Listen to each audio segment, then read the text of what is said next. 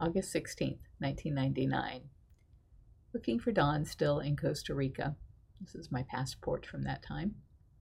I'm still looking for Don, and I've been invited to present at a small cat conference in Costa Rica. So Jamie and I gathered all of the veterinary books we could get and flew down.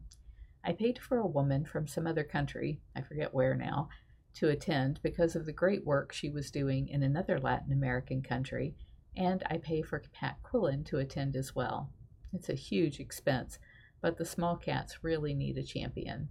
I met Dr. Jim Sanderson at this event, who was doing important work for small cats, and I helped with his presentation tech issues. Later, I noted, it would become the beginning of a long term professional relationship with him where Big Cat Rescue would become the largest funder for his work, other than the Prince of Saudi Arabia.